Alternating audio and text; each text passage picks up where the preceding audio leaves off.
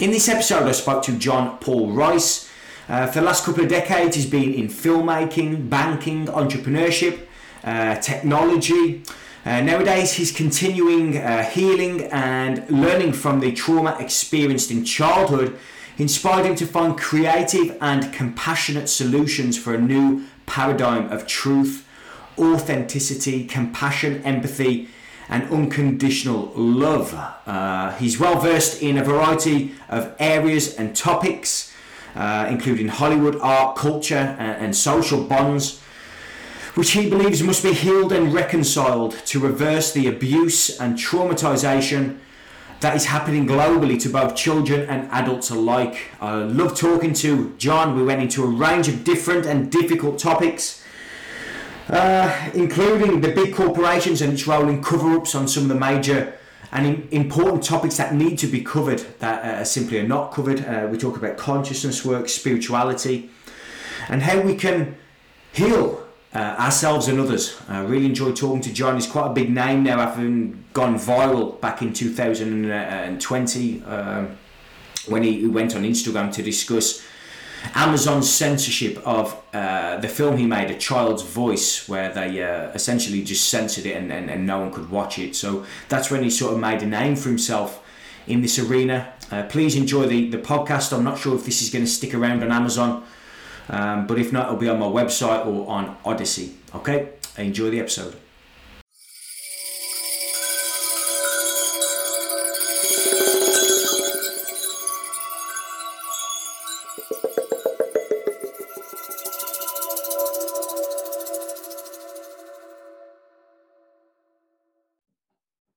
Okay, John Paul Rice, thanks for joining me. I really appreciate it. Alex, pleasure to be here with you. Thanks for having me on today.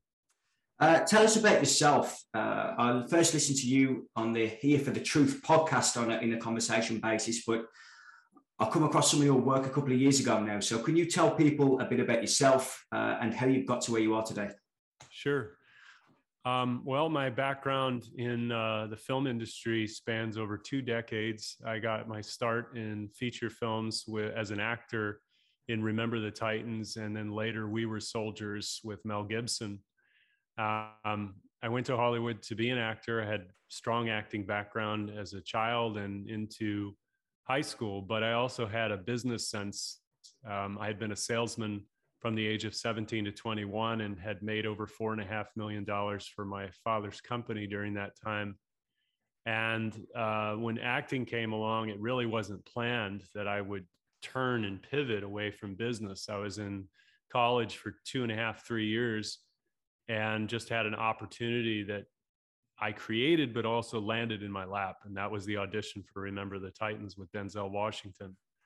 Um, totally changed my life. Went out there with $500, a floor to sleep on, and a couple of credit cards, and ended up surviving out there for 19 years, um, getting into finance, sales, distribution, production, uh, and having basically like a four year uh, university at one production company called Senator International, which was based out of Germany and that company ended up growing and doing Juno, The Grudge, Harold and Kumar, Stranger Than Fiction, and probably to this day over 40 titles. Um, my mentor, Joseph Drake, was the executive producer of The Hunger Games. And I learned under Joe. He was he was fantastic for me to learn about the real inside part of the industry and what really a producer is. And so, um, with that, I had met a Latino writer director, Edgar Bravo, and we formed a company in 2008 called No Restrictions Entertainment and went on to produce now seven films in pre production on our eighth over the course of 12 years.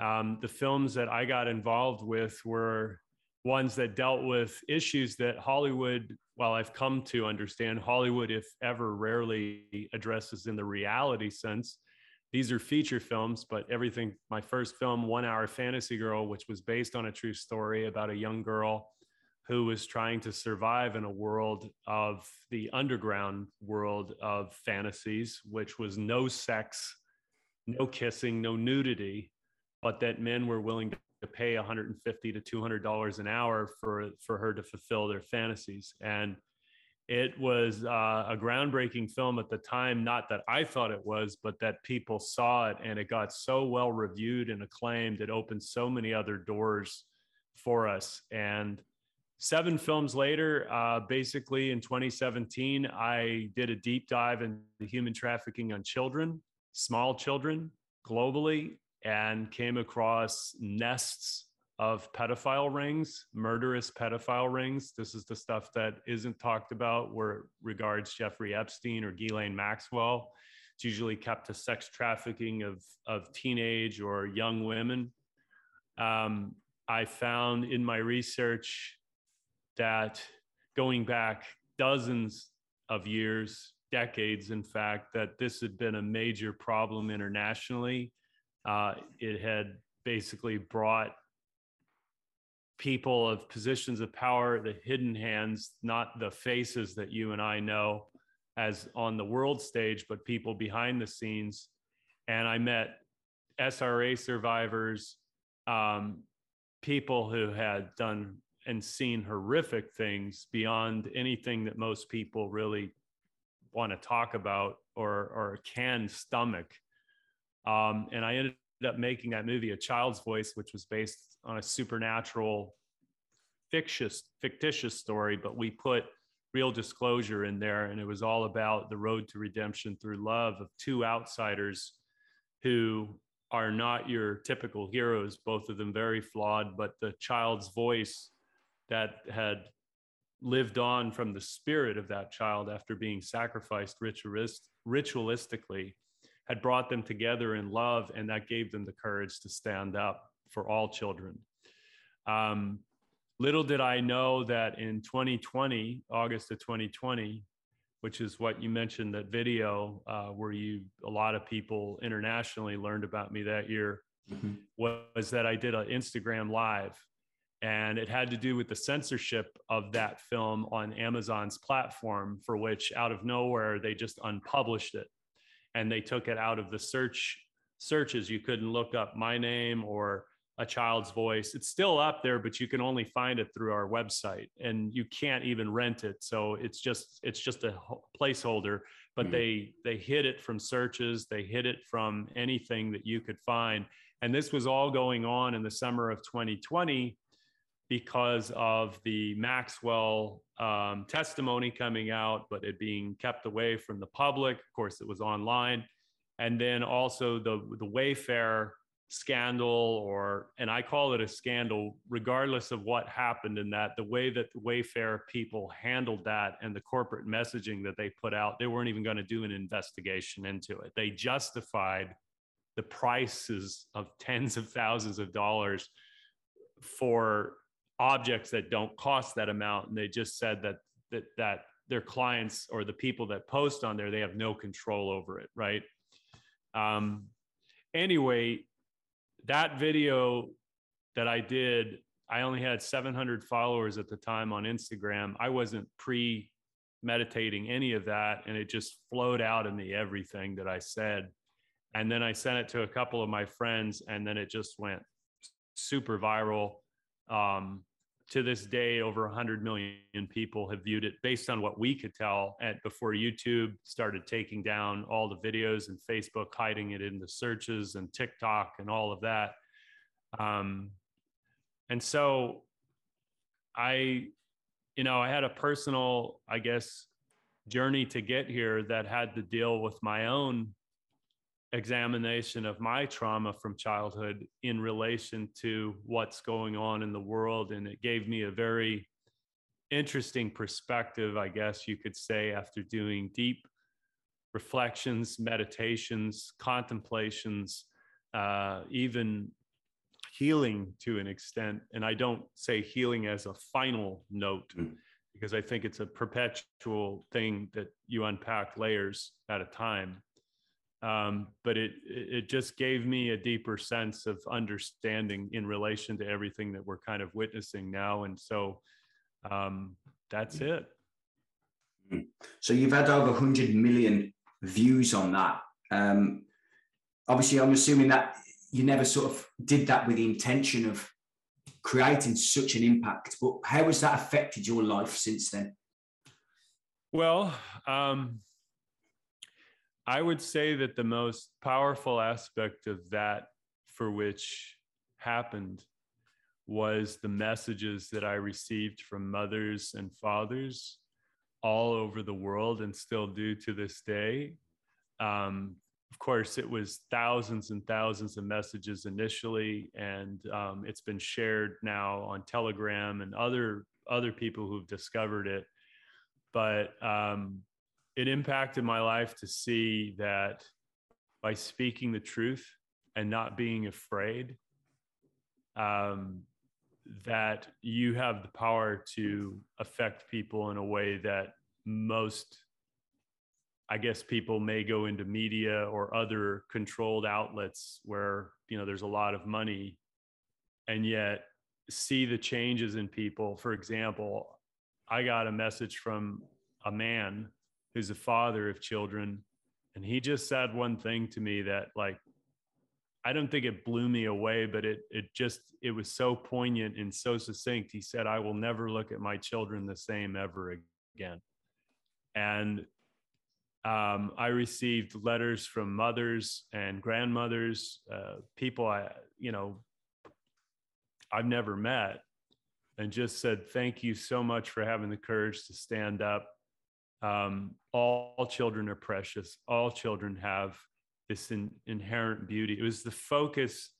What I was trying to do, if there was something I was conscious of in that video, was I was trying to show the importance of why we need to reestablish a foundation of truth in the world that is not debatable and that is that the magnificence precious and preciousness and divinity of all children has to be preserved we can't allow ourselves to drift into a society where we're arguing and fighting over each other when children's lives are secondary to all of that and it has it has human trafficking is a symptom of a much larger problem, but it's really our child abuse system. It's the commodification of human beings. It's the devaluing, devaluing of a life based on labels, based on socioeconomic, all of these things that have permeated throughout our culture and society for such a very long time have been literally manufactured and orchestrated to turn us away from ourselves, to turn us away from what's important. So to come full circle, it's like I received feedback from people all over the world that confirmed all the things that I had believed and known to be true in this time that I came to understand. And the, the most important thing i guess i would take away from it is that you don't have to go into the horrors of the world in order to see the beauty. It's only that in seeing the ugliness of things that you know the opposite is true. Mm. and that it's a very small group of people when you get to the very very very top of the the power structure that are doing all of this to us and it's really our time to awaken to the reality of that and take back those institutions, take back the sovereignty and our birthright that we're born into this world with. It's not something that can be won in elections or political movements alone. Stand up to tyranny, yes, and all of that is important, but it's what comes after that that really is what you create that the that the the leadership, let me just say this, the leadership that is all going to respond on a linear timeline to everything that occurred before in response to. But these are unconscious people who are not realizing that you're serving a system of power trying to affect it, but it's more more likely that it's really affecting you.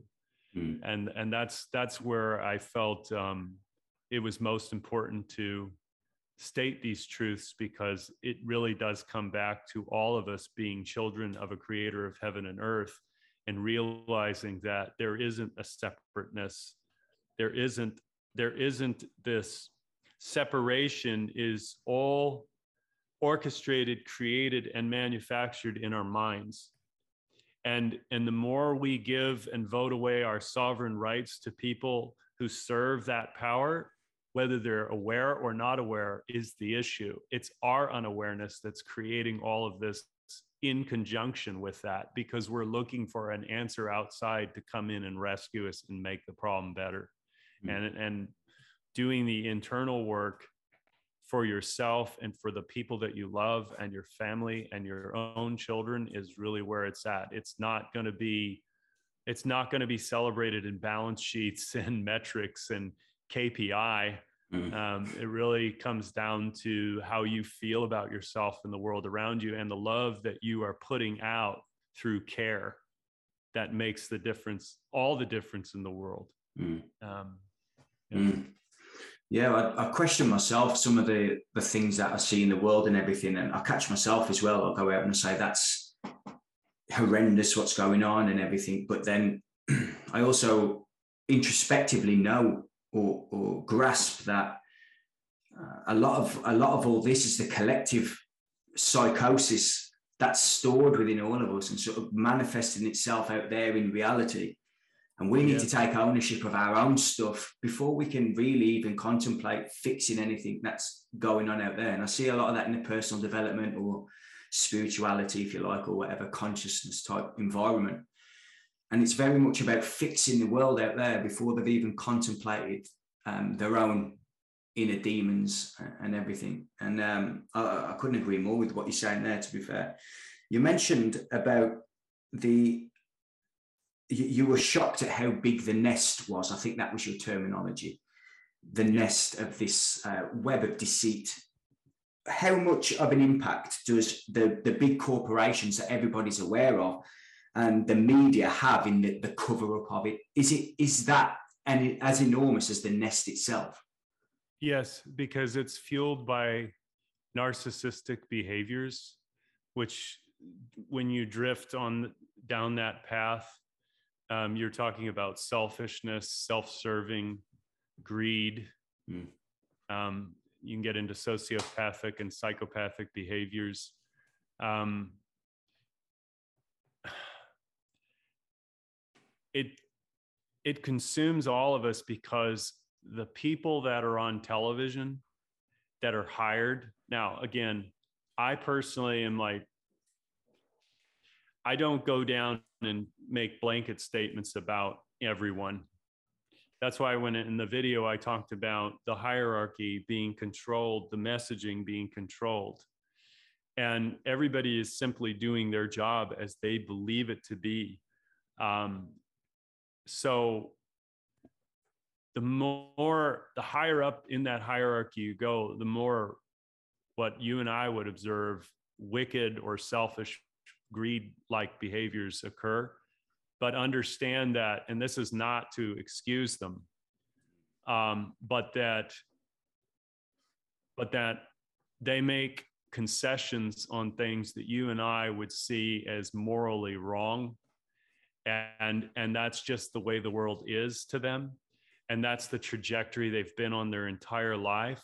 So somebody being into kids or you know something like that I, although most people would distance themselves from anybody who is involved that way uh, at the same time if they feel that way and are rewarded and have an institution or a system that allows them to indulge in that type of behavior where everybody stays quiet, um, you're going to attract more of those types in who are in, they have their own contradictions.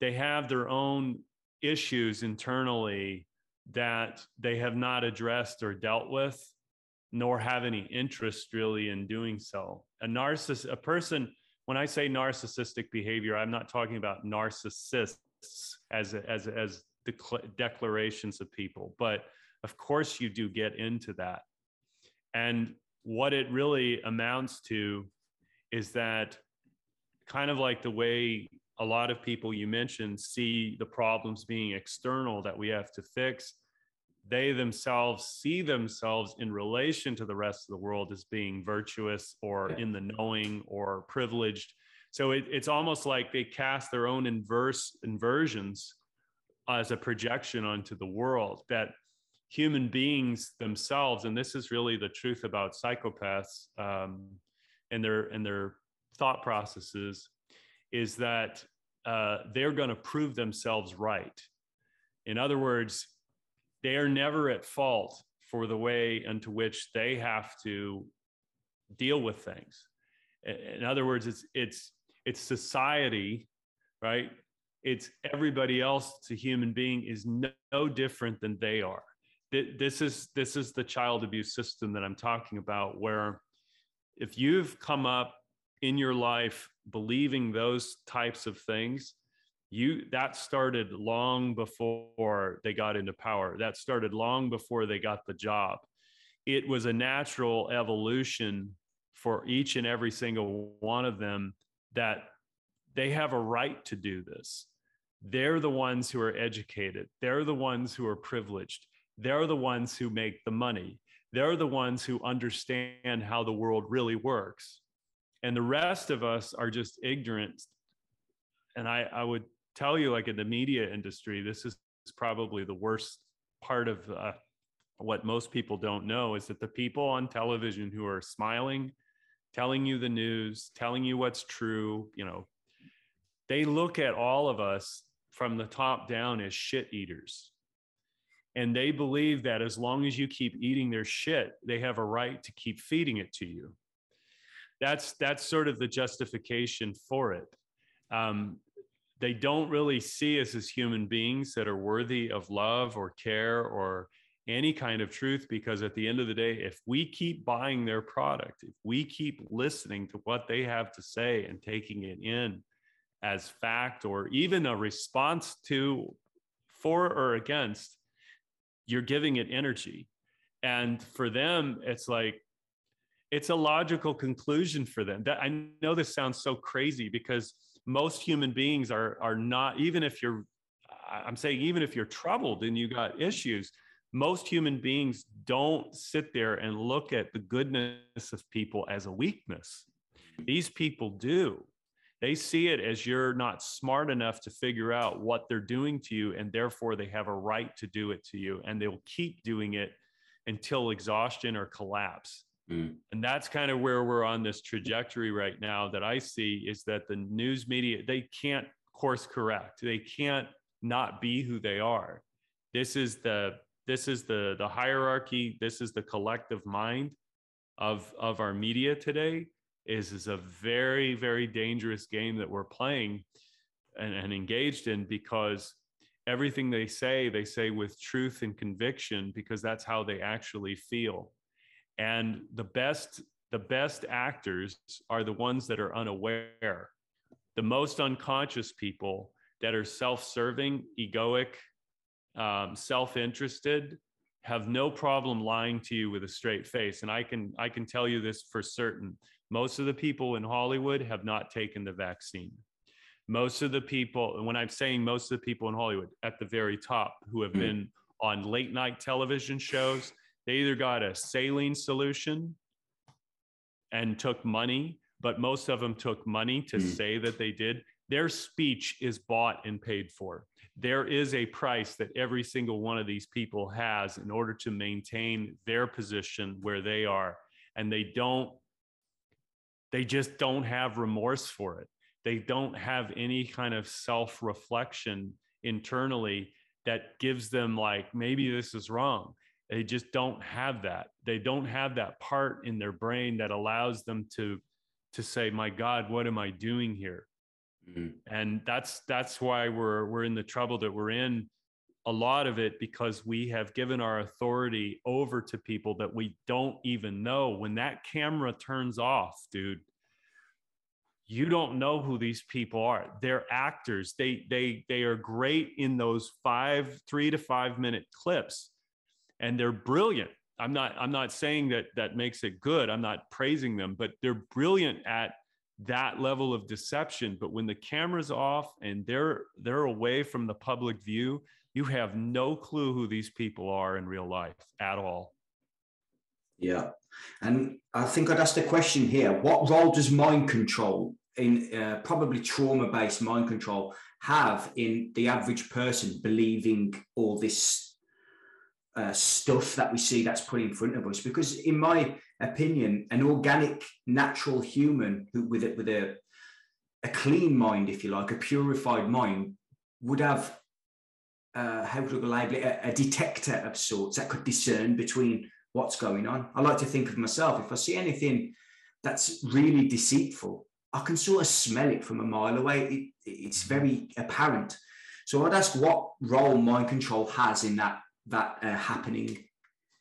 This is a really dense one because you can come at it from so many different angles. But the simple thing is fear, and trauma-based mind control is all based on fear, fear of fear of living, fear of death.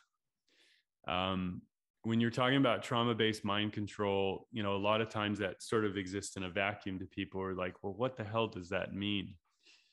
Well, let's just take like a practical example, right?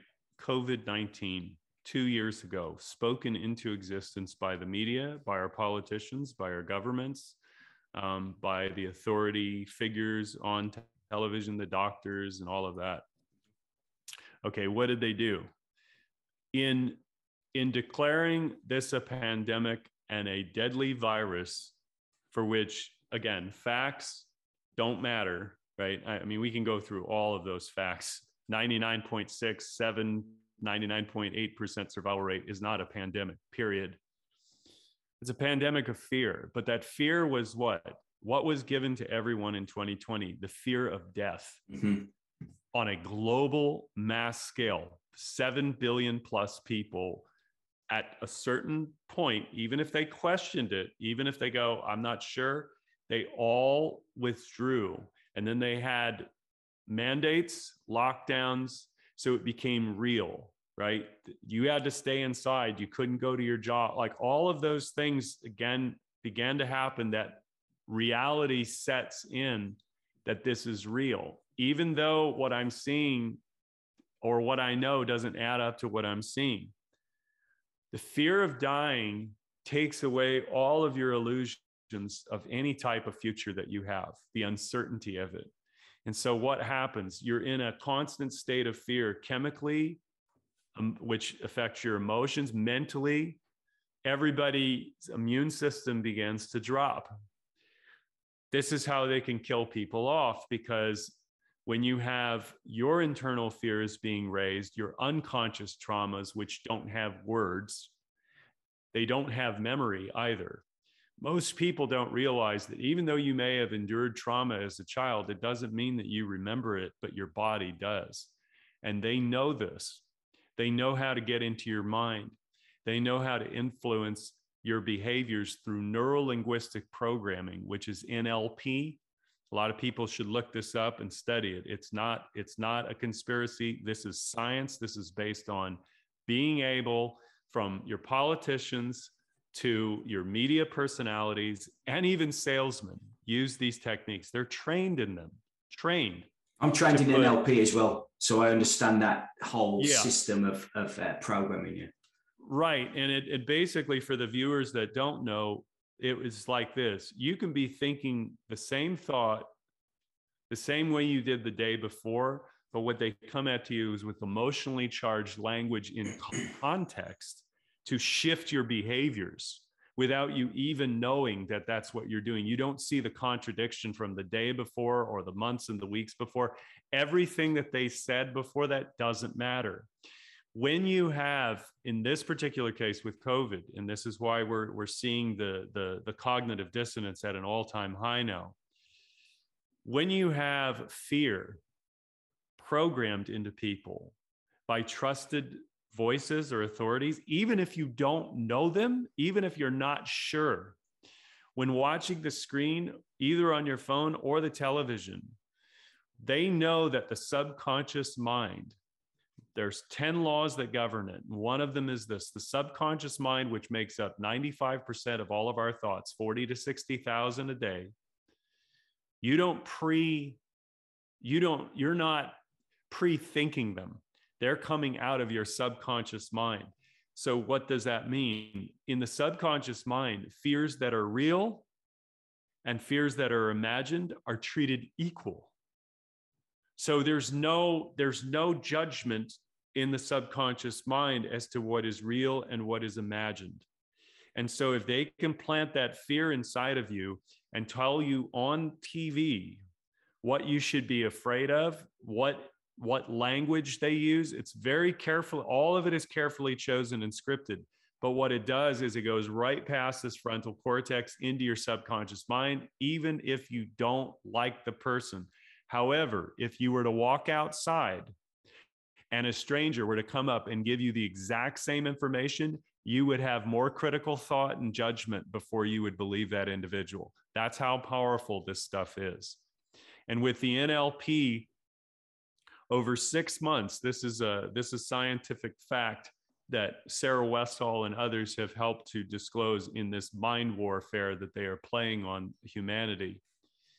After six months of constant messaging of fear, if that same person who messaged the fear for six months begins to tell the truth, the same people that took in the message of the fear, trusting that authority figure, even though that person comes full circle with disclosure and saying what is what is actually going on, they won't be believed.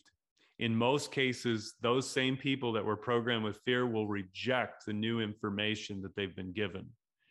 And this is where our I guess what I want to say is that where we're headed towards is uh, not just with COVID, but all things, is that our own understandings of things have been embedded and, imba- and have been baked into the left hemisphere of the brain.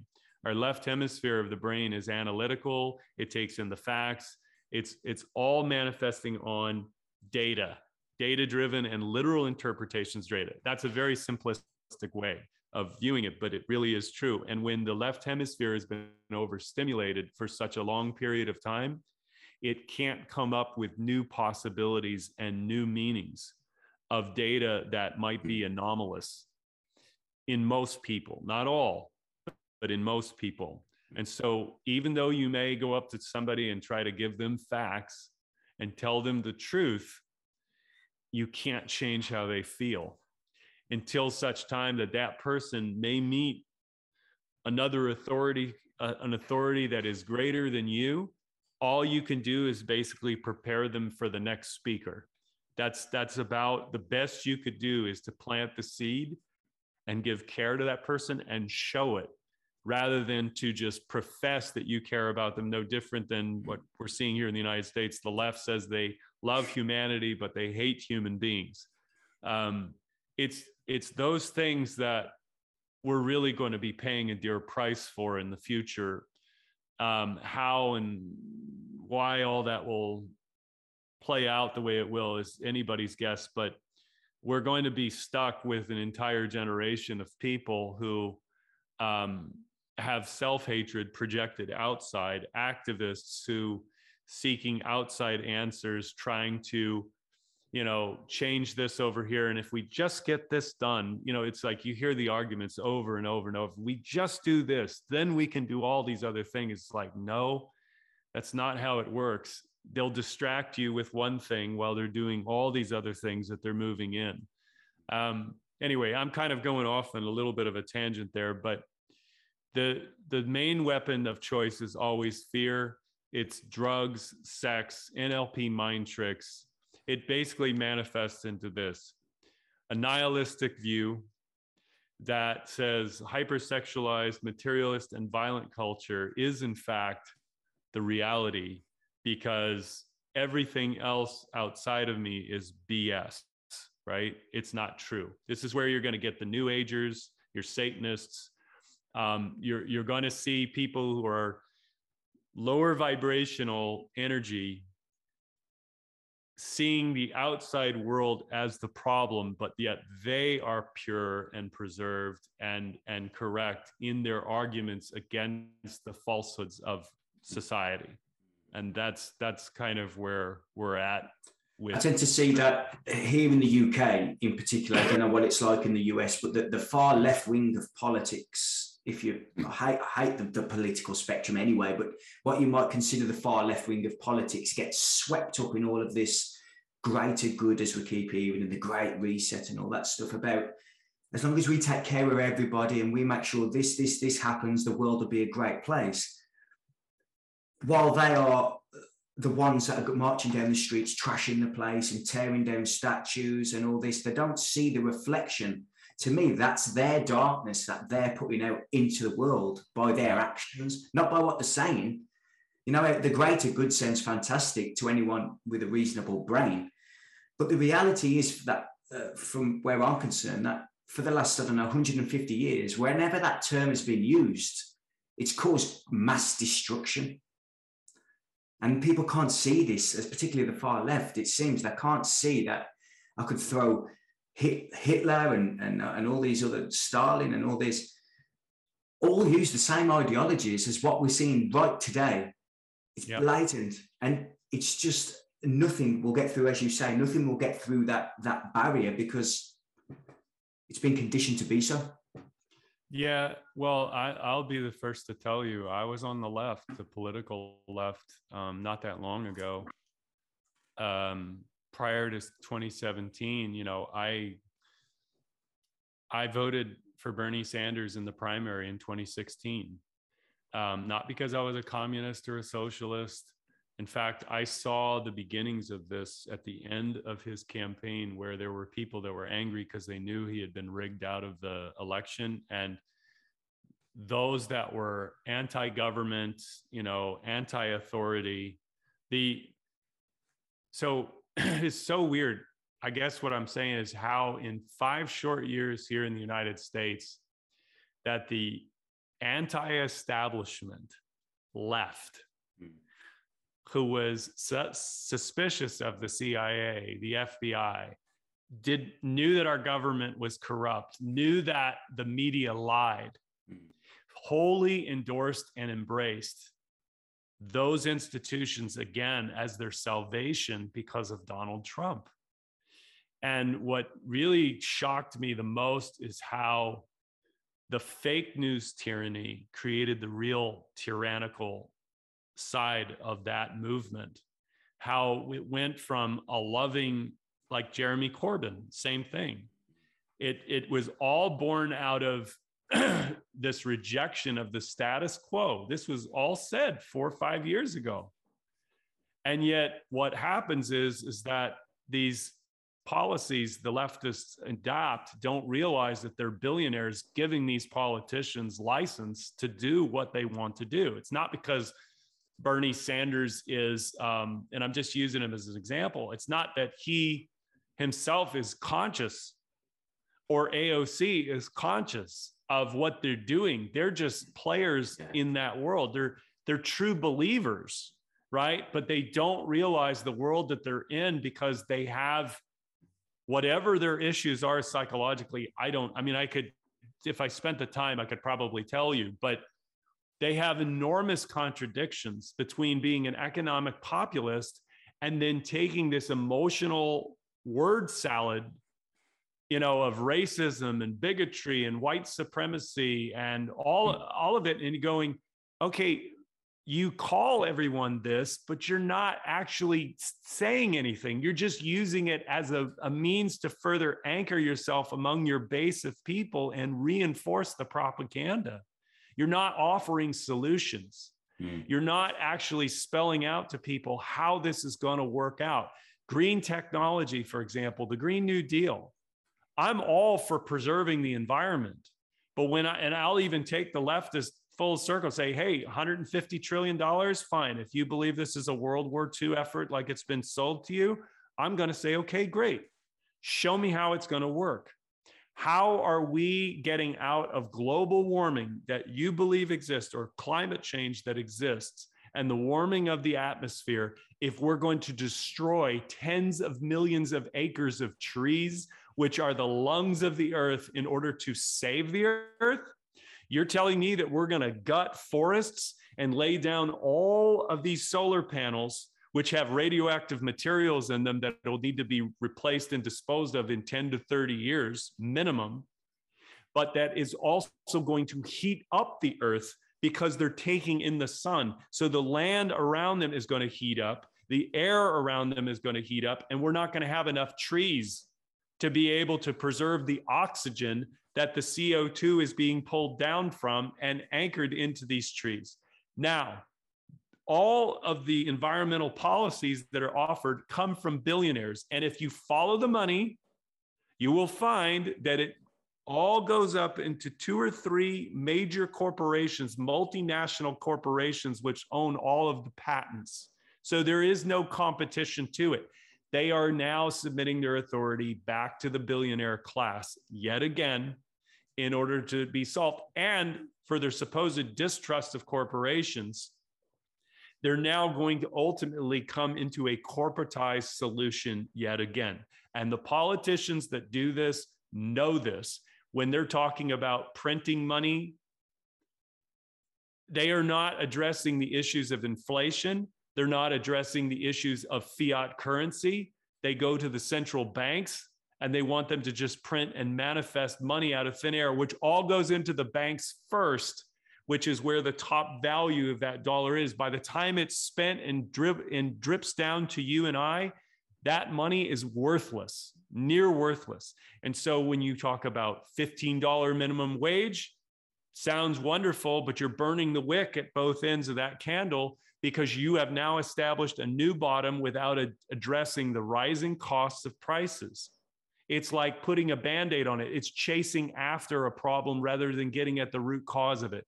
So, what's happened to the left, unfortunately, is this emotional virtue signaling language that has no reality in anything. There are problems, don't get me wrong, there are real problems out there, but they have no solutions that are actually viable. The real danger that I want to tell people is that we have an authoritarian left that is emerging, but don't think for a second that an authoritarian right won't come in, into existence as a response to it to sweep all of this shit away. And that's the real danger of this time, which is why I've kind of told people just you, you need to pump the brakes on taking sides. Joe Rogan, Elon mm. Musk, all of these, all of these different people it's like we still haven't learned. We mm-hmm. still have not learned that no, there's controlled opposition out there, whether Elon Musk believes himself to be or is out there. Him putting out a tweet and everybody retweeting that as it being like sacrosanct fact. It's like you guys don't realize that they're playing you on all sides. They don't care what side you choose. They're going to do their agenda the way they want to do it until such time that we stop investing in heroes and saviors in a world controlled by money and power and systems that have been designed to serve an elite few group of people, even if they trade out all the left billionaires for the right wing ones. It's not to say that they're evil, but they still, yet again, in opposition to each other, they will see themselves as virtuous and good because of the tyranny, which there is a real reason to be, you know, cautious and fight against and stand up against. But at the end of the day, it's just are we trading out one side for another? That's really what I, I asked people. Was like, you got to think more critically about this. Are you trading out one side for the other to get rid of the bad people so that we can have our good billionaires? That these mm-hmm. are the ones that are going to take care of us. The same way the left sees their own supporters, their own politicians, their own billionaires, and their own authority figures as being their saviors. So it's the same thing, but it's two sides of the same coin, or really two sides of the same mirror. Mm-hmm. Everybody looks and sees what they wish to see that is reflected back to them that they agree with. And that's what I'm seeing emerge in this time. And again, it goes back to rather than seeing there being a problem out there that you can solve, you go one on one with people. One on one in the face of power, they will never see coming. They will never see the goodness rising in people as a means other than to find a way to push it back into the, the next storyline, the next narrative that they're going to unfold. Mm-hmm. And they'll play this off of each other until collapse. They really will. The society, these are manufactured rituals that have been done throughout time. We did not arrive here yesterday. We didn't come here four years ago. We've been on a timeline and a trajectory over decades to get our parents and our grandparents and the children of those parents all separated from each other to have the quote generational gaps. This is all orchestrated and manufactured. You can go back to the 1960s on David Icke's own Ickonic media show. They just recently had a guy on there, fantastic, talking about how the entire 1960s, at minimum, was influenced by the CIA. Mm-hmm. And that was all by design to create the feminist movement, which would get women into the workplace, which is not to say that women don't deserve to work or be empowered. But it's the net effect of all of that we have men and women today who have been stripped of their divine feminine and their divine masculine attributes. We are now dealing with the inversion of those things where we have women becoming men and men becoming women. And it's culturally and socially engineered. Anybody who doesn't believe this or thinks that I'm being sexist or racist or whatever the hell it is, go look at CoreyDiggs.com and you will see the transhumanist agenda and the transgender agenda having she puts it, on this is a female who puts it on a timeline over decades how they've been socially engineering human beings away from their true divine selves in order to create these manifestations of perversion, create social and cultural wars that have nothing to do with reality. And today, in a world of technology, I'm going to tell you this is the biggest challenge coming up for all of us. Child abuse used to be the only thing that would determine many of these problems in society in the home. what they are now doing with virtual reality is your brain is a mirror to outside as well as what comes in. Okay. And what does that mean? It means that the brain, as I was saying with the subconscious mind, doesn't know what's real or imagined, treats both equal. If you consume pornography today, if children consume pornography, what you're doing is you're firing up mirror neurons and synapses that are going off and reconnecting to those areas of the chemical processes in your body, stimulation. Children today don't have to be abused in order to watch pornography nor commit acts of abuse because what's happening in their brain is they're be giving, they're being given that program. What I mean by this is that if you message transgenderism as as an effect as basically what they're saying is that this is this is part of your childhood now right being gender neutral, non binary, mm-hmm. uh, being gender fluid, right? And they're all saying it's a social construct. Well, that's literally ritual abuse being spoken into existence as reality, as fact. And then the mind takes that in because of how it's been primed to feel and think about these things, conditioned, and then begins seeing it everywhere. So it appears to act like it's real, like it's mm. real, like it's actually happening. So where whereas it was less than 1% of the population before when the messaging gets ramped up and our schools are using psychological language given to to the the public schools and even the private and the charter ones as well as psychological preconditioning for your children by teachers who believe that this is what they should be doing because they feel that this is compassionate or whatever. Mm. The children then become 100%, they are, they are 100% programmable the first seven years of your life. Every single one of us is. So what happens is, is when that child's away for five to six to seven, eight hours in that environment, you're having as a parent to fight an uphill battle against the conditioning and the programming in between your busy life making dinner if you even have that your child looking at this all day. You see where i'm going with this? There's there's compounding issues that are manifesting from this. And the only way that parents can get a hold of this is to really to homeschool their children. Um, this critical race theory that we're dealing with here in the united states is a distraction. It's low hanging fruit. Everybody knows it's bullshit except for the people that i absolutely believe it. What was that john? Uh, what was that? Critical race theory? Ah yes yeah yeah. And and you know parents are standing up to it and they're getting it you know knocked out where they can or we're going to have governors and attorney generals. We've already had one in virginia that knocked it out. Like i mean there's there's going to be fights of course but in the uk john that that isn't as well known um, obviously i see it on twitter and things like that can you just explain what they actually teach teaching the children they're teaching the children that society is inherently racist and that our history has all been based on race. Um, all oppression comes from white people, um, whether you have power or not.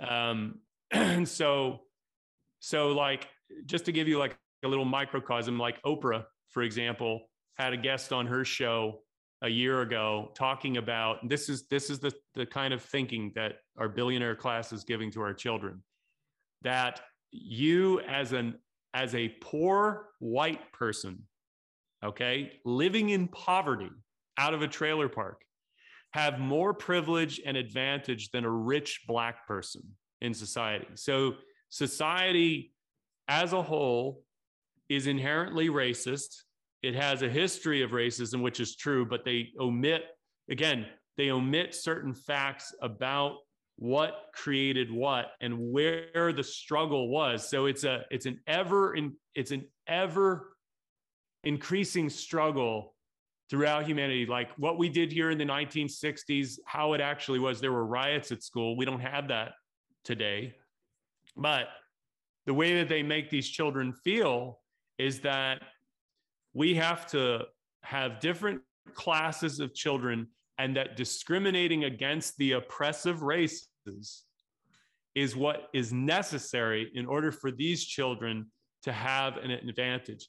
And if you're a white child, male or female, no matter what your socioeconomic background is, no matter what, you have to take a second back seat and you have to be trained in knowing how you are inherently contributing to assist a child. Think about it. A child is inherently contributing to a racist society against and what it does let me let me just say this for for the people who think that this is good it's also fostering victimhood in the oppressed class the supposed oppressed class it's reinforcing hmm. that mm. that mentality that no matter what they do, they're going to be growing up in a world where we have to oppress certain groups of people in order for there to be an equal outcome. They're not looking at they're not looking at the root cause of what creates poverty. They're not looking at the root causes of what creates discrimination and hatred. Self-hatred starts in the home. It's with your mom and your dad and the shit that they've gone through in their lives and what they download into you creates this mentality in people that think that the world is against them, the world is out to get them. And if you have teachers telling their students this from day one, as early as kindergarten or even preschool, you are priming that mind to look at things in such ways that it could totally be taken in by any type of language as they get older and as an adult that says i have basically tribalism warfare you know tribalistic warfare going on in society imagined in the mind has nothing to do with what's right in front of you has nothing they're viewing their students these these children who you and I both know you put kids together, they don't see color, they don't see gender, they don't see any of that. They're beautiful. And what they're doing is they're weaponizing minds for future conflicts. The teachers themselves don't know this. They don't see that trajectory. But because they feel inside of themselves guilty for whatever it is, you're supposed to have white guilt by the effect of your skin color. You're supposed to take a back seat and listen to all the minority voice. It's not that people can't listen to each other, it's preconditioning everything to make it so that it is automatically going to be contentious now. Nobody is really listening to each other. You're supposed to have guilt and shame for being born the way you are because you live in a privileged society where white people stand to gain and benefit. And it's like, man, it's absolute madness here. The mm. people that believe this crap and they they switch it over into gender. I'm just telling you, like it goes this far in California, where a year ago there was a bill, SB 145, I believe is what it was called, where they argued and got passed a statutory law that allows a 24 year old to have a sexual relationship with a 14 year old male right? So it's it's basically what they were saying was the law discriminates against gays for having pedophilia pedophile type relationships where the judge does not have to convict that person on the grounds of pedophilia, but could make it so that it, it is a mutual settlement because there was consent. There's some, like they're just, they keep changing the goalposts and they were arguing this as a gay rights issue. It's like, no, yeah, it's insane. It even took a progressive lawmaker, a woman who said, don't if the law is screwed up, don't don't go and make another screwed up law. Like fix it. This is how crazy these people are. And we're going to be dealing with this issue of pedophilia, gender fluid. It, it's all one and the same, really. What their what their ultimate goal is is to make it so that it normalizes underage sex and it makes it so that there isn't any the lines are so blurred that people making these kinds of choices should be accepted that they're going to be the new victim class because people don't understand them. You see it in the atlantic. Is already this is the liberal established you know intelligentsia uh, paper here. They're talking about how not all pedophiles abuse children. You know it's like it's madness. They're trying to carve out like that that there's a specialness and that we need to really understand why they are the way they are and we need to give them the freedom to express themselves. Listen i'm not about i am i'm just going to say this very clearly. If anybody thinks we're going to kill our way out of this or incarcerate people to get rid of this problem you are mistaken. Why I said what I said in the video that I did, and why I will say this now, is that our love for our children is the most powerful force in the history of humanity. And if we think that we're going to get rid of these problems by killing pedophiles, by hanging them, I'm not, this again, I'm not making excuses for their behavior. But if we don't go to the root cause as to what created that pedophile to begin with in the home, these are children who were sexually abused at such a level, there was no adult that loved them or cared for them. They had no safety with adults. This doesn't mean that they have the right to do this later in life, but this is what creates a pedophile. When you surround a child with sexual perversion and abuse, and they have no normal normalcy in experiencing love that is not driven by fear or violence, you're going to have bad outcomes. Not everybody's going to turn into a pedophile. It's it's not a black and white formula, but you are rolling the dice for the future of that child. And let me just say this, if we don't do what we can do in our own homes, the government will. The surveillance state will. They will have greater access and gain to your home and the privacy of your home. You can forget it. They're already doing this over in China right now. They've done it on a, a, and here in the United States, they're just beginning it in smart cities. They're all saying, well, the, the rise in violence cannot be curtailed and curbed by police action alone. So we need greater funding for these police departments to have greater technology and surveillance to get your license plate data, to track your faces, facial recognition, retina scans. All of this is being sewn into the consciousness.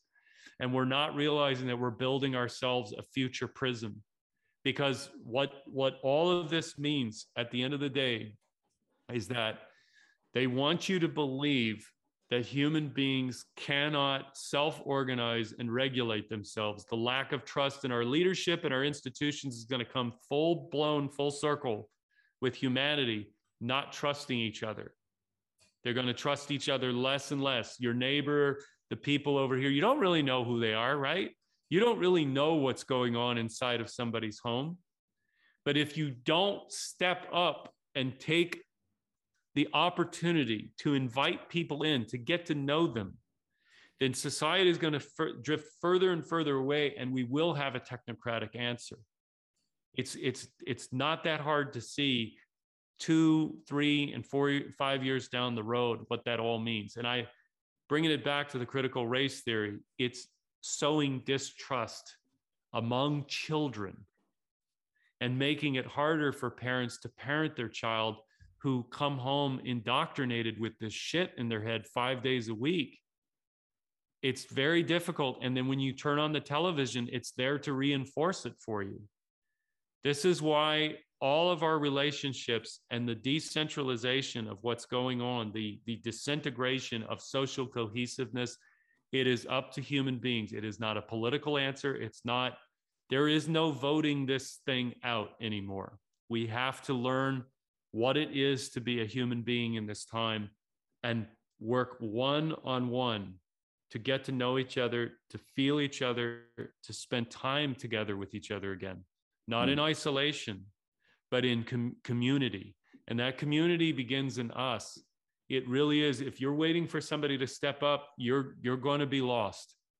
You've got to take the whatever steps you can to become more self-reliant less reliant on the systems of power the supply chains the government to answer because they have an answer for you and it's not going to be one you like.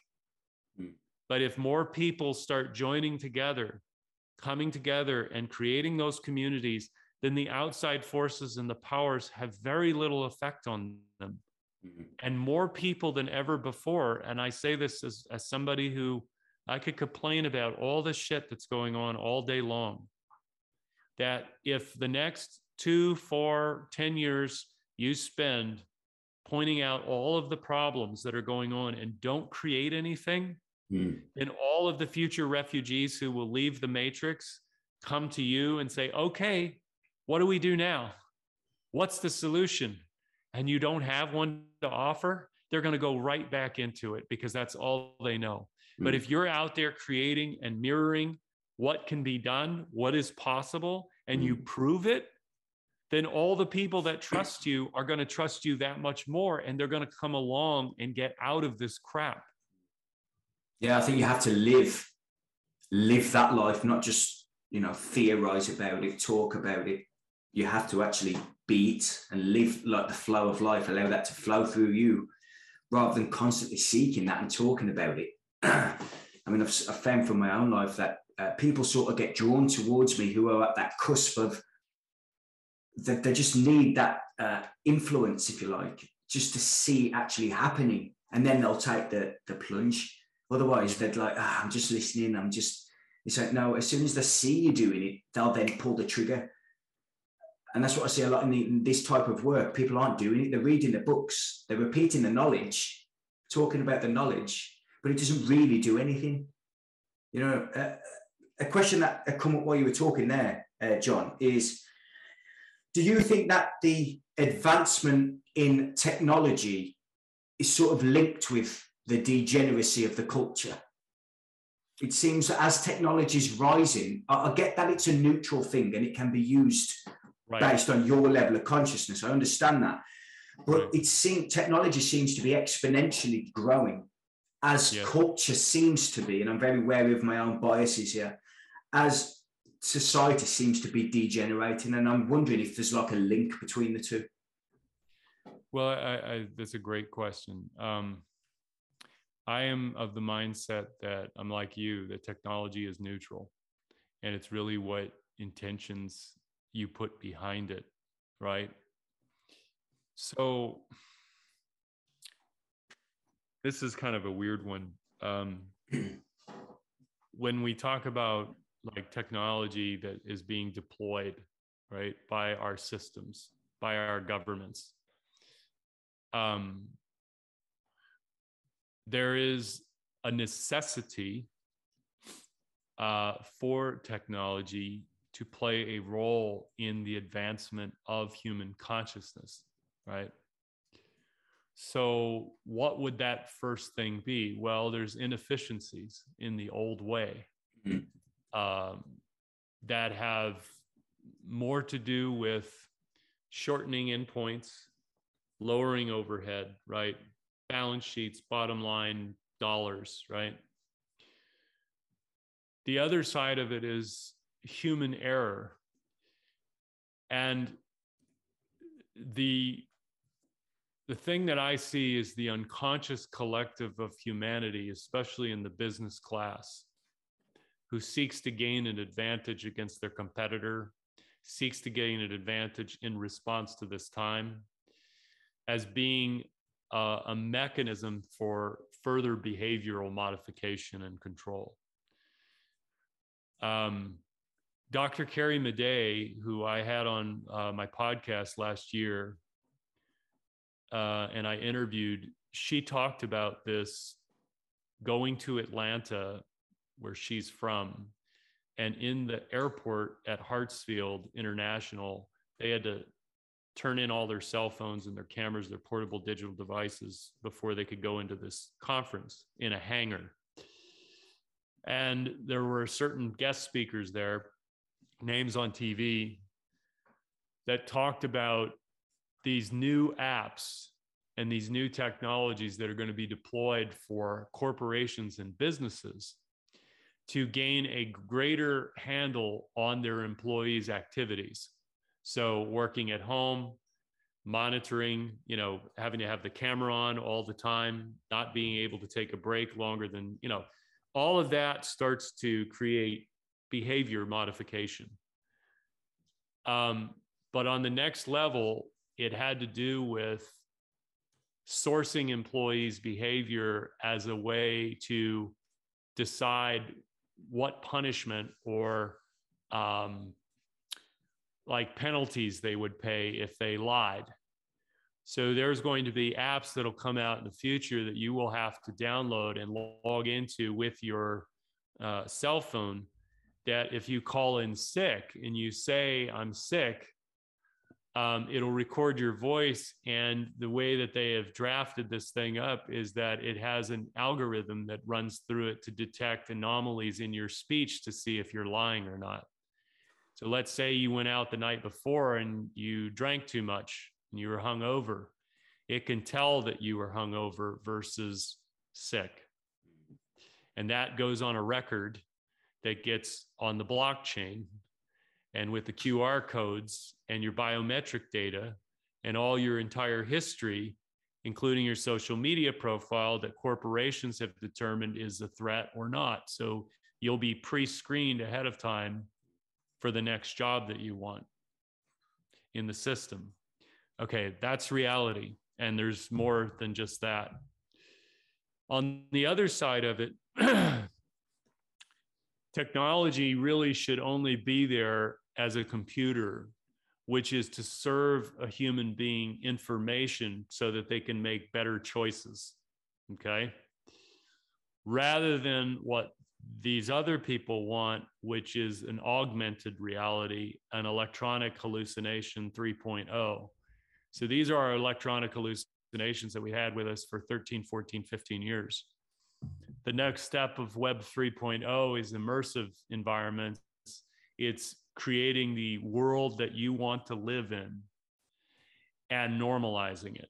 The metaverse, uh, people should look into. There's, um, and I, I can give you the YouTube channel, but there's a guy who creates virtual reality pornography who is sickened at what he has seen in the VR chats as well as in the metaverse environments that he has gone into, where girls as young as 12 and 11 years old are uh, simulating sex with older businessmen that are going in there. And they have their avatars so they don't really see who they are and you don't really know who they are.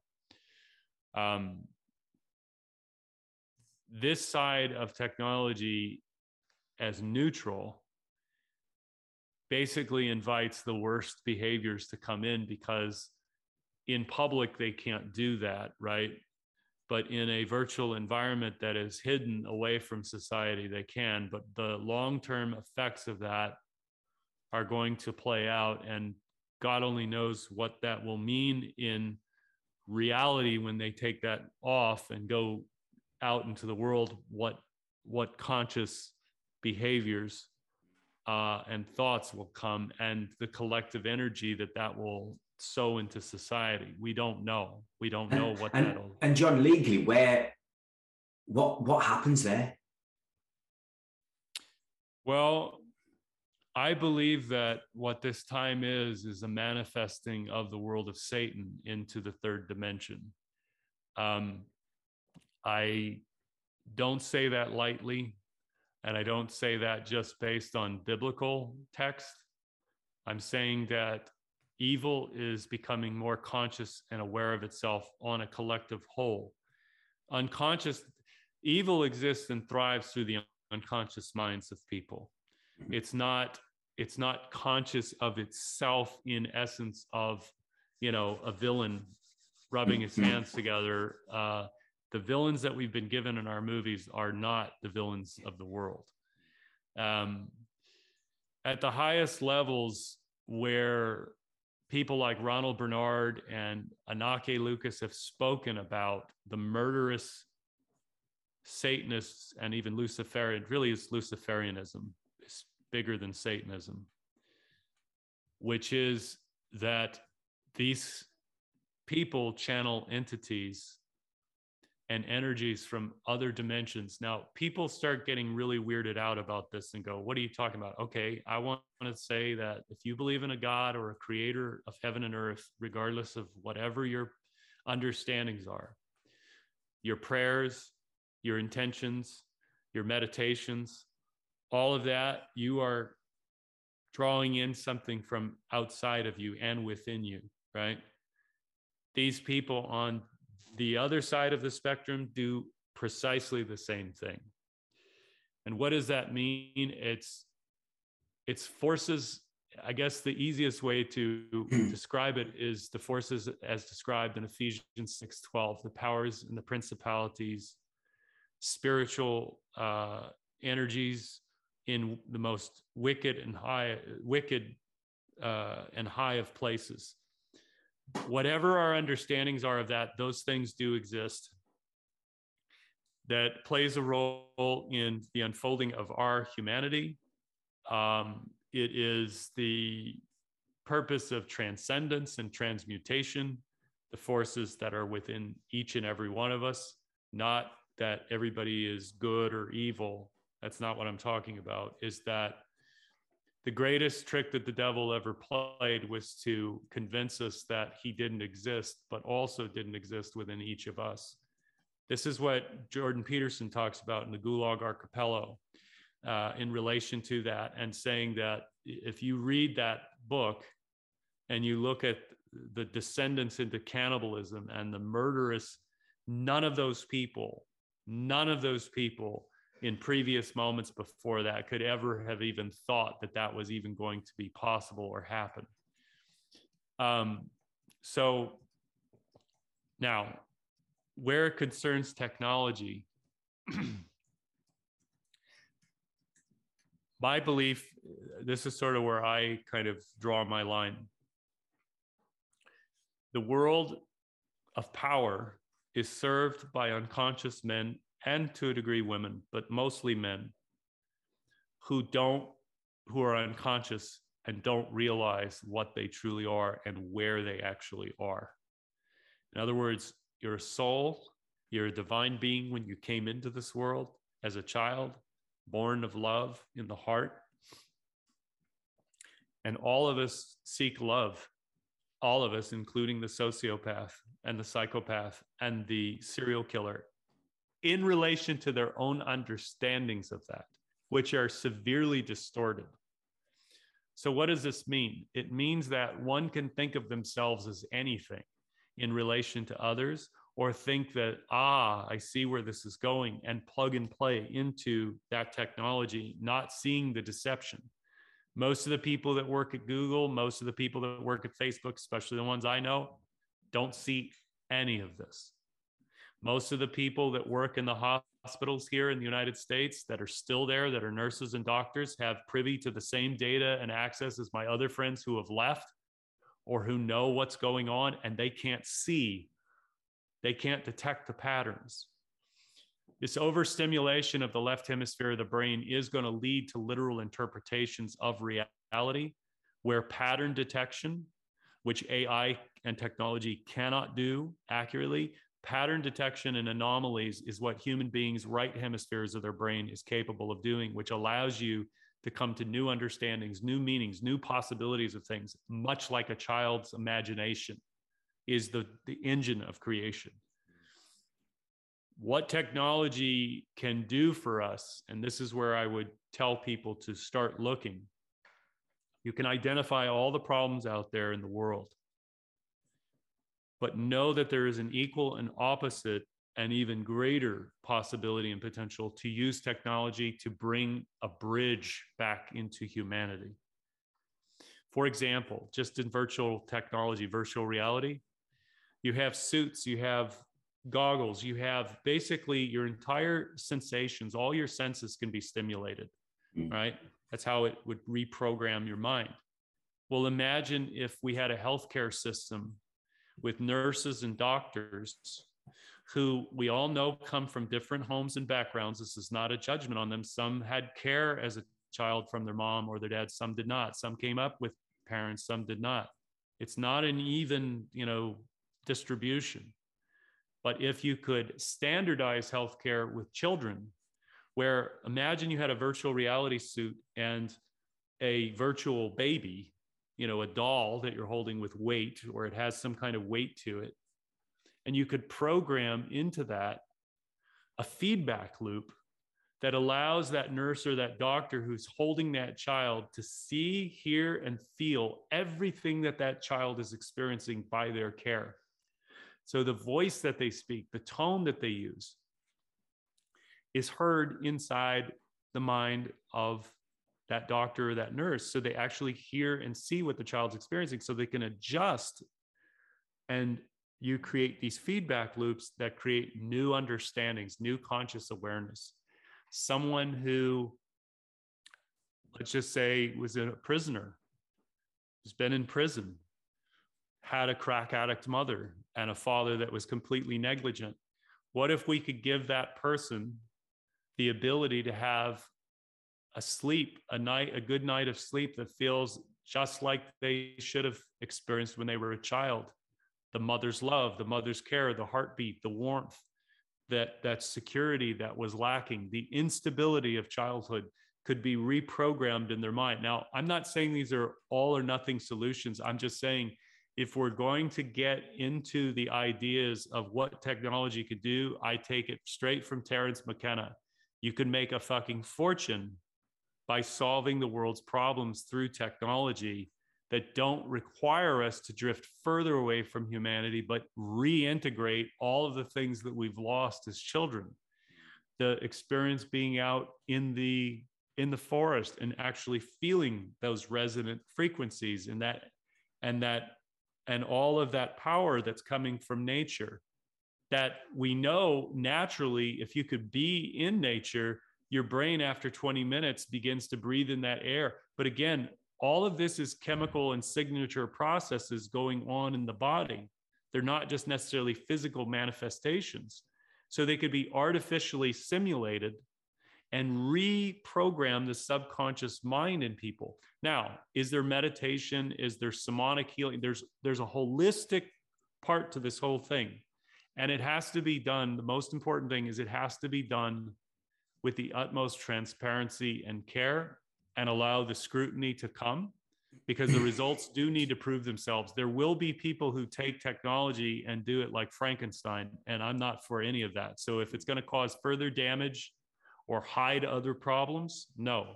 We need people who who are bringing together the top minds, looking at how we can reprogram and rewire the brain. There's plenty of TED talks out there on this of people who have had degenerative diseases, um, problems from childhood, problems from drug addiction, having all of those problems reversed over a short period of time. These are not quick fixes, but we need to bring to bear all that we can from real science of the mind and the body and see how technology could incorporate that and go meet people where they are. Some people will not try meditation, but some people who are on virtual reality and who live in that world can be helped if they want to. And these are the things that it's just our creativity. We just have to turn it on a little bit more to be able to understand what is possible that technology can help us gain and grow and evolve our own minds, not to do it outside of it that's really the difference is that we are drifting into two-tiered society where one side of it is going to go into a more mechanized form of human being and another one that will go into a more natural form of human being. Technology can do either one. It's just that little extra thought behind it that we can use in order to make humanity expand and grow and become the full biological intelligence that we are born as and yet have been taken away from and lost. Ray Kurzweil, uh, I think you, you probably know him. He said that in, I think it was by 2040, AI will be a billion times more intelligent than a human being. Yes. And I hear stuff like that, and that I've got to be honest, that that would scare me if I didn't have, uh, I suppose, a more, in my opinion, a more uh, complex thinking system. I think for anyone to actually grasp that, that's quite a difficult piece of information to comprehend. It's like uh, he said that it's like a fly in in comparison to Albert Einstein, and we're going to be like that in comparison to AI.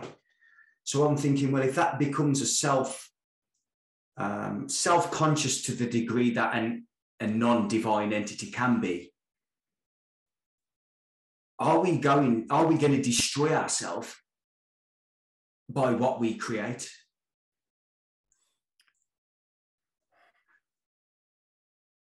The potential always has existed. Um, the way unto which i see that is this the world of knowledge is the Luciferian program.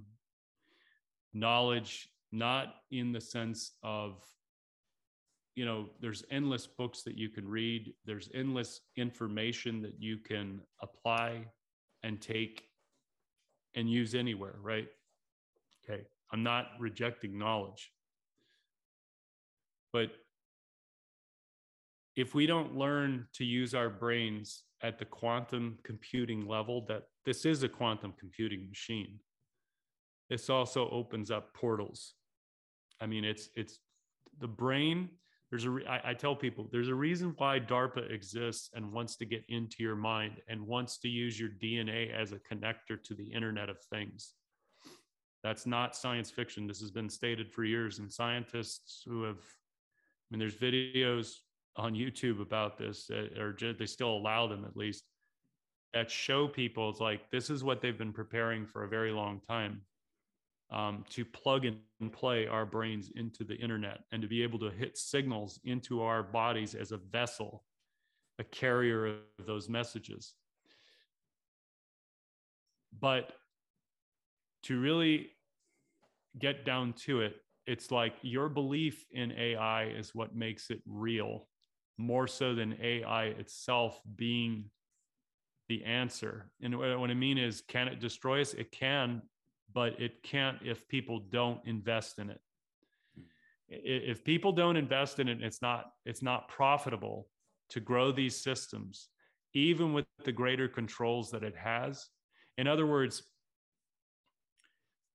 AI cannot imitate human conscious feeling and behavior. It, it, in other words, it, it can't take real feeling, real care, and apply it into knowledge. Our ability as human beings is to take knowledge, practice it, and create something with it.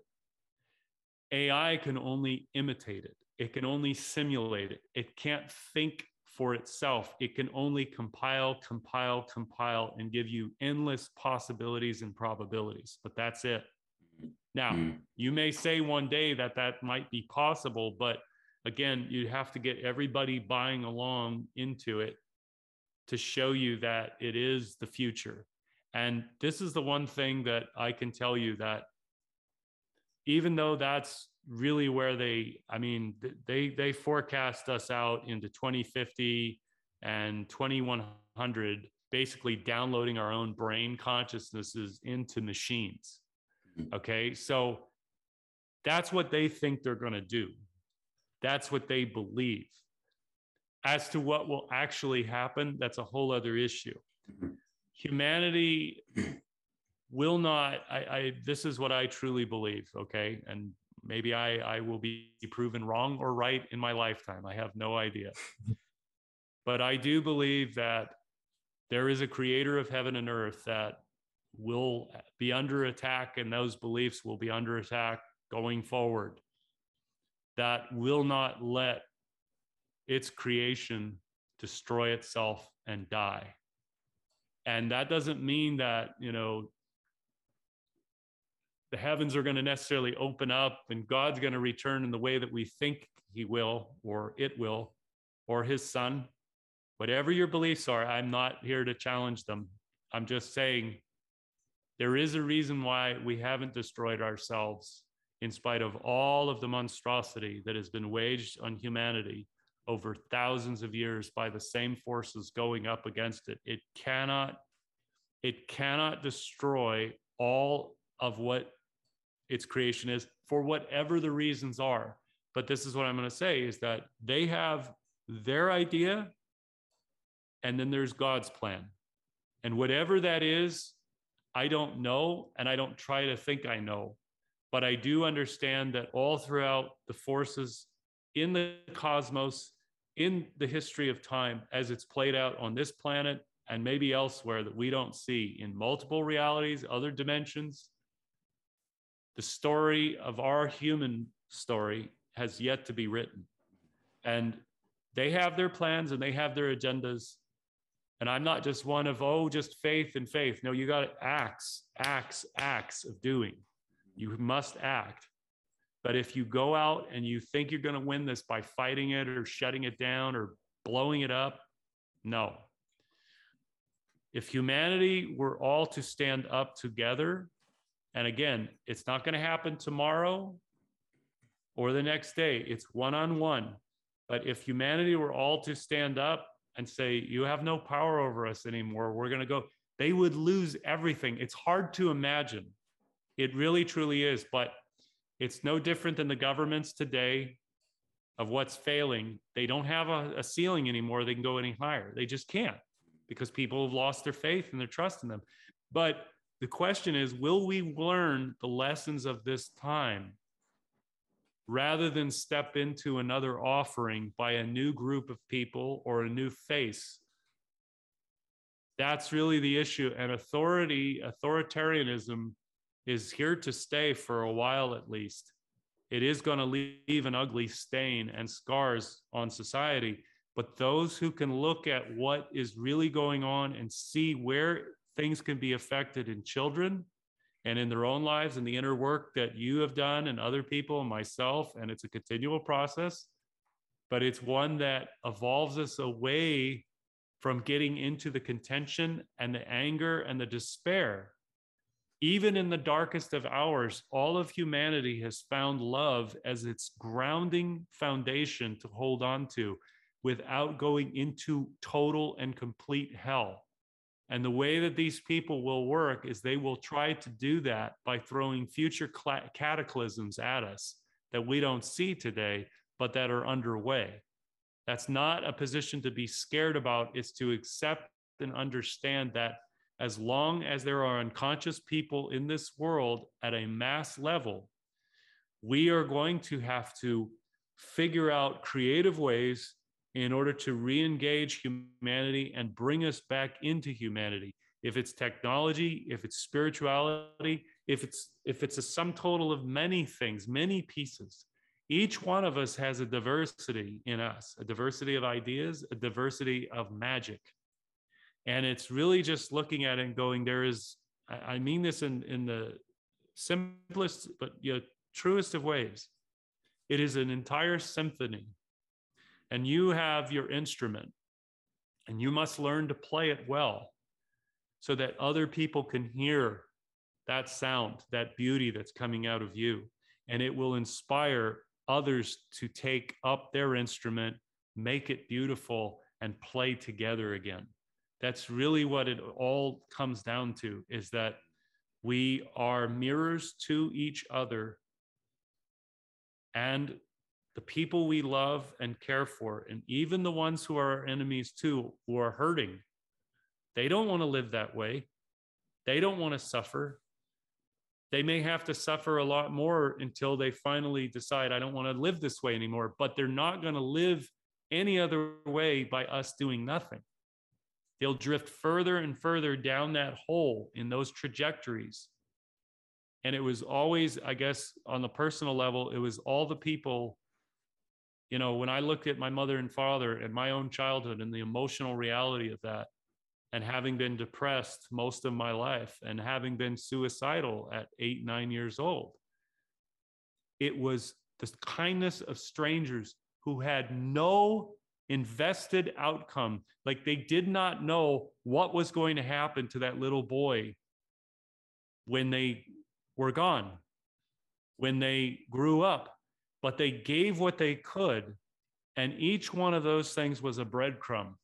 It was a deposit of gold in the bank for my future, so that by the time I became a man and I had an awareness and I could see the difference between what hateful feelings do and what loving feelings do, I had a choice now because I saw that behavior modeled for me in steps and stages by men and women who saw this boy who was suffering and said, I'm not going to let anything else happen to him. I'm going to do what I can to help him. And it comes from an understanding of their own experience too.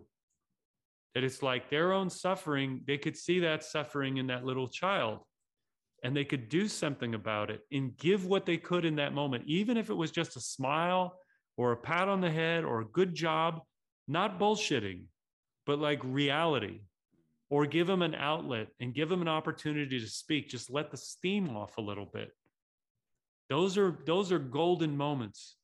And we should not take for granted and any which thing that we do is to actually look at ourselves and watch ourselves with a greater sense of awareness as we move forward in this life to not hold on so tightly to our beliefs.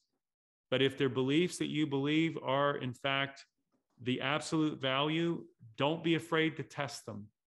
Don't be afraid to challenge them, not because you think you're wrong, but because if your beliefs are, in fact, truth, then they should stand up to anything if anything about all of this censorship and all of this this totalitarian authoritarian energy that's out there it's it's fueled by narcissistic behaviors because of the fact that people are afraid and the more the more we fear the easier it is for them to control us that's really the bottom line the more care we give to other people, the more we create out of love and what we care about in this world for ourselves, our children, and all the people we care about, that energy is, is like a virus. It will spread everywhere. It is contagious. Love is contagious.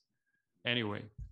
No, I think that's that's beautifully said. I mean, um, without trying to fall into the new agey ideology of love, love and light all the time and everything. Love, in the real sense of the essence of what that is, is the answer to this issue. Without the categories and the labels and the objects, very much the left brain effects that you were talking about earlier. Without all of that, that that that Rumi quote beyond the beyond what is right and wrong, there is a field. I'll meet you there, and that to me is what that essence is, what that love is. That um, that seems to be revealed to you uh, as part of your being when you, in my experience, choose to drop falsity and illusion and say no more I'm not, I'm deciding not to play in the game of illusion anymore. It tends to begin revealing itself to you, and truth, truth then becomes the fundamental principle that you build everything on. And I talked earlier a little bit about the discernment. It becomes a lot easier to see what is loving and what is unloving. It comes through your television and it, it hurts you to listen it's not something that you have to think about. It's like, ah, I can't listen to that. It's pain. And I think this is naturally revealing for people. It's not something you have to nat- sort of develop over time, uh, that lovingness. It's something that becomes who you are, not in the like hugging everybody sense, but in the sense that you, you, you recognize everybody as that same spark of divinity. Yeah. So that's that's sort of where you were talking there. That was beautifully said by yourself, by the way. So so thank you for sharing that, John. We've gone over time. Um, have you got any more time, or have you, or are you doing? Um, I do have to go in a few minutes, maybe like ten more minutes. okay, we'll do ten minutes. Yeah. Um, yeah. what can people do then? Uh, from your experience of, of uh, the, the study you've done and your life experiences, what could people do practically to make their life better, make the lives of the people they love better, and essentially raise the level of consciousness of humanity? On a practical level, um, looking at all the, you know, so if you're going to start outside, you're going to start somewhere before you can look inward. Um, I look at all the things that you have dependencies on, you know, um, such as schooling, um, such as groceries, food, water, even, um, and learn how to grow your own food inside, hydroponic or otherwise. Do a community garden, working with people that are of the same mindset mm-hmm. and understand at least on some level that there is a fundamental uh, problem with our dependency on externalized systems, right? On an internal level, and and let me let me say, hold on, before I, I conclude that, um, this isn't the only place to go, but I mentioned coreysdigs.com earlier.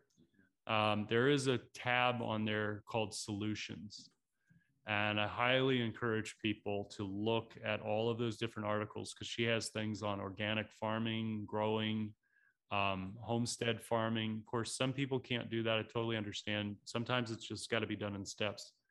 There's also the biggest fight that is coming up is not just these vaccine passports, which I know they're uh, repealing, right, in certain areas, but it's the digital ID Mm. And the digital ID is so if you think about it like this, COVID was a head fake to get you to the vaccine, to get you to the digital ID passport. All of this was moved into place as this event unfolded that we're all fighting. So Corey has in there 22 uh, reasons why this digital ID has to be defeated this year. Has to um, it has to be stopped. And she's got solutions in each one of those. On the personal side, um, here's what I believe is key. When you help somebody else, you help and heal yourself. Being human to human in your contact. Zoom, fine.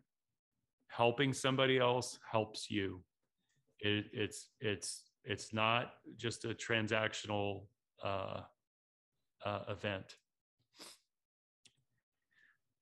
You need to look at somatic healing. Uh, there's a lady by the name of Irene Lyon. Uh, she's got a website. I know a lot of people right now are talking about cold plunges, showers, um, breath work, meditation. All of that is fine. But if there's some real deep seated anger, depression issues, um, EFT tapping, emotion freedom technique, havening, uh, Paul McKenna, wonderful uh, Brit. Uh, you know, he's got a video out there. There's also other ones. There's a gentleman from New Zealand who does a different type of, of uh, havening. Um, you really need to look into subconscious mind programming.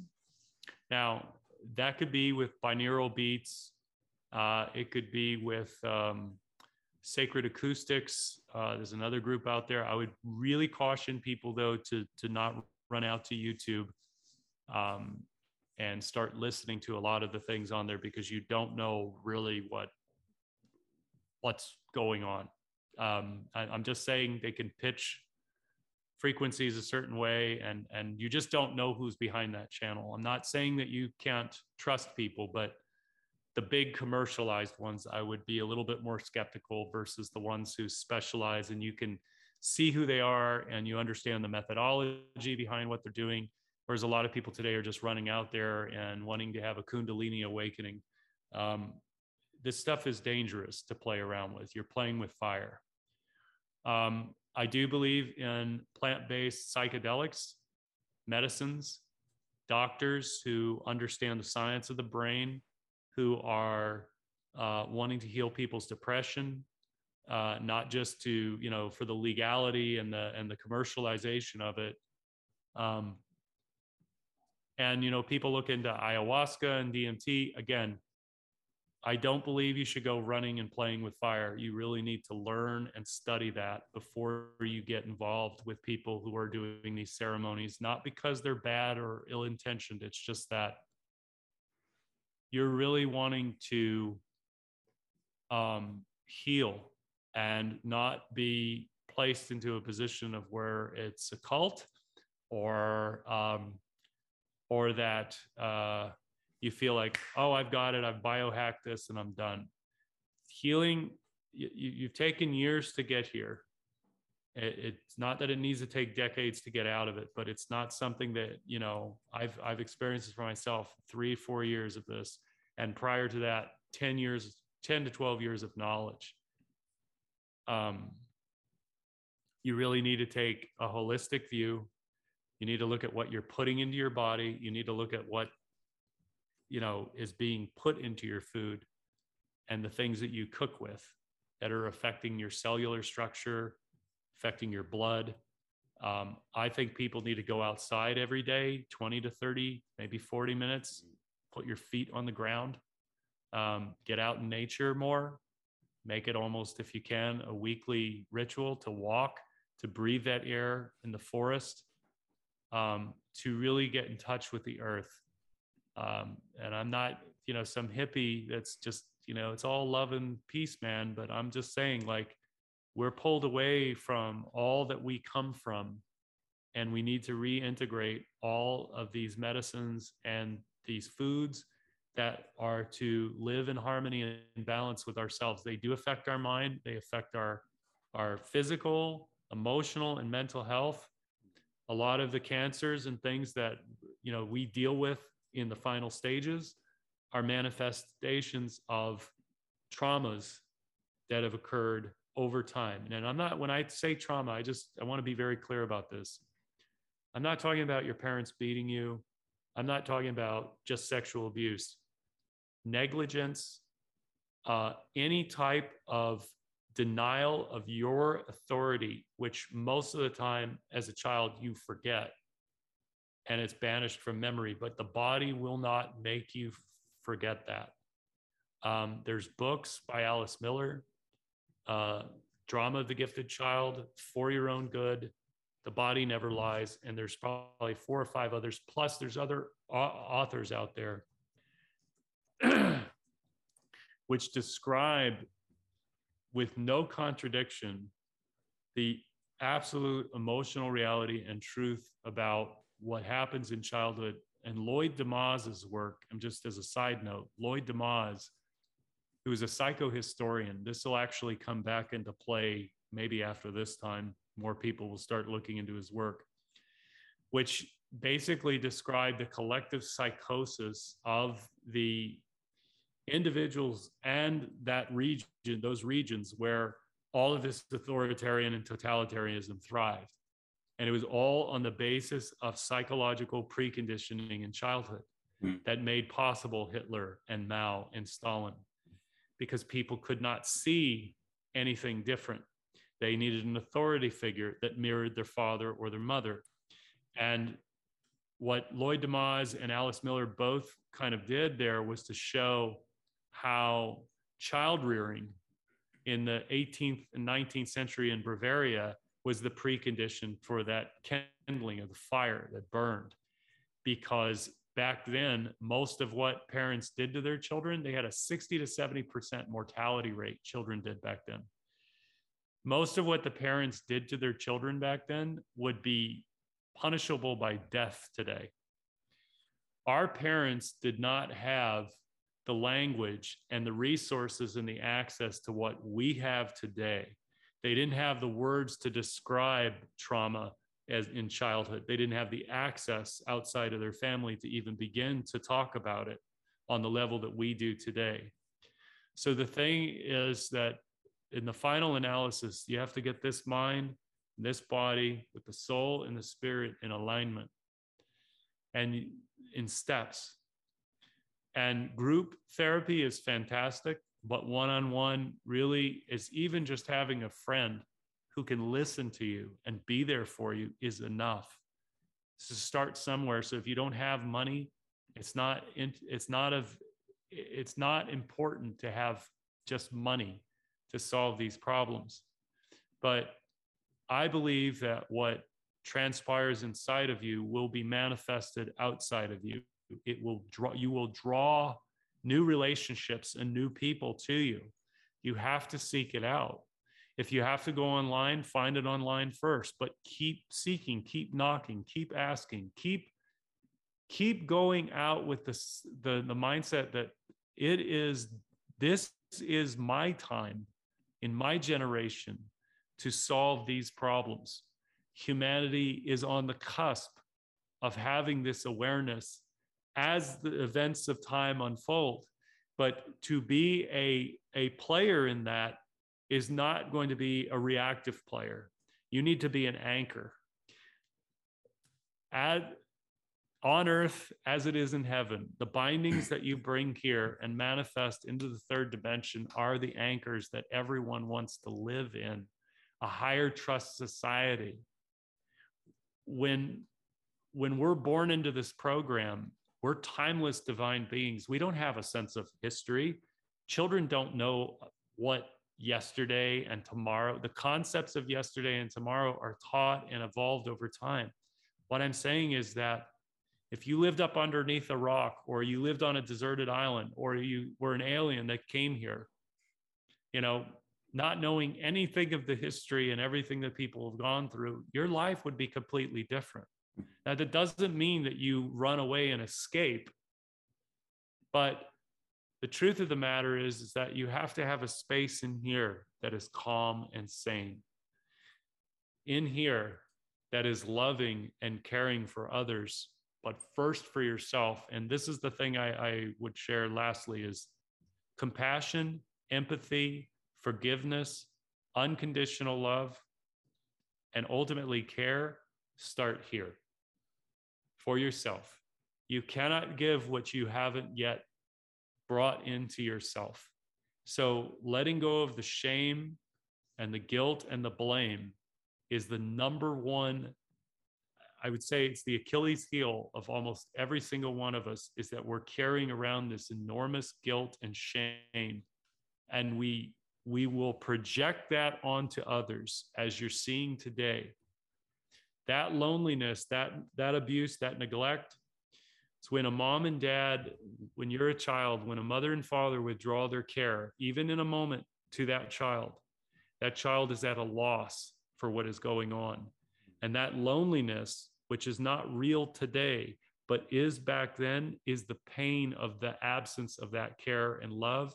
And what happens is, depending on the severity of it, those terrors, that fear that dominates that, becomes the child's shield. It becomes the toddler ego to protect itself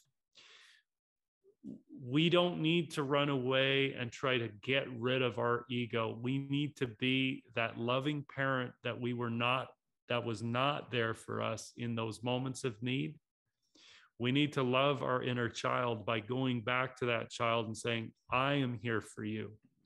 I am not going to let you suffer ever again, and integrate that into us so that we can have an actual dialogue with that little boy or little girl inside of us that's terrified in those moments. It's not to say that all will, will be resolved in a week or a day or a year or a month. But what I what I'm getting is is that it begins a new loop that does not seek a parental figure or authority outside of us to sedate that. Mm. What these monsters have done to us over thousands of years is to stimulate us through fear. And then they sedate us with their next their next um, i guess falsehood. We break that cycle when we break it inside of us. If you want to be a code breaker you want to be a cycle breaker you got to break it in here. And simply it's like this.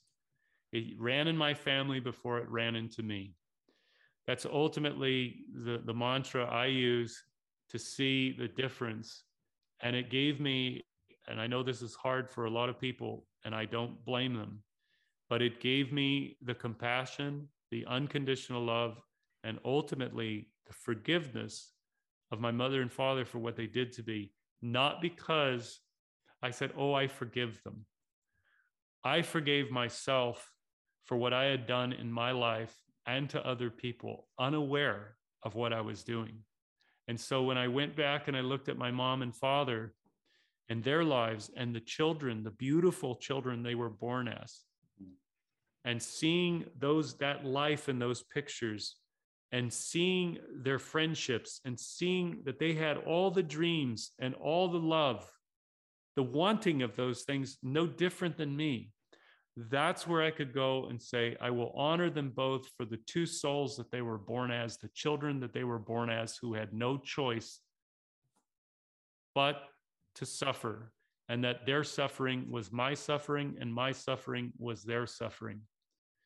That was the thing that I could say that none of them, my father, who was born into wealth, had gone to Notre Dame University, was a top athlete in high school, who was an incredible businessman. Mm-hmm. At 82 years old, died penniless, when his company that he had sold prior to was worth $22 million in annual revenue. And I'm sitting here going, what was that his plan A? Was his plan A to hurt his children? Was his plan A to, to end up in divorce twice? Was his plan A to lose his ability and his mind to be able to organize himself to where he couldn't even wash his own clothes at the end? Now, that doesn't mean that I have grief for my father and absolves all of the shit that he did to me. But I had to look at it in such a holistic way to go, all of my sins, all of, when I say sin, I don't mean lowliness, this, all of my lack of awareness in what I was doing as a young man was the very thing that I had to forgive myself for and others for, the very thing that they were unaware of the suffering that they became as a result of the situation that they were in. Hmm. That's where I believe it takes enormous effort, but has to start in here because to ask other people to forgive those who are hurting you, who are wanting to cause you harm, who are calling you all sorts of hateful things on the basis of no knowing of anything that's true.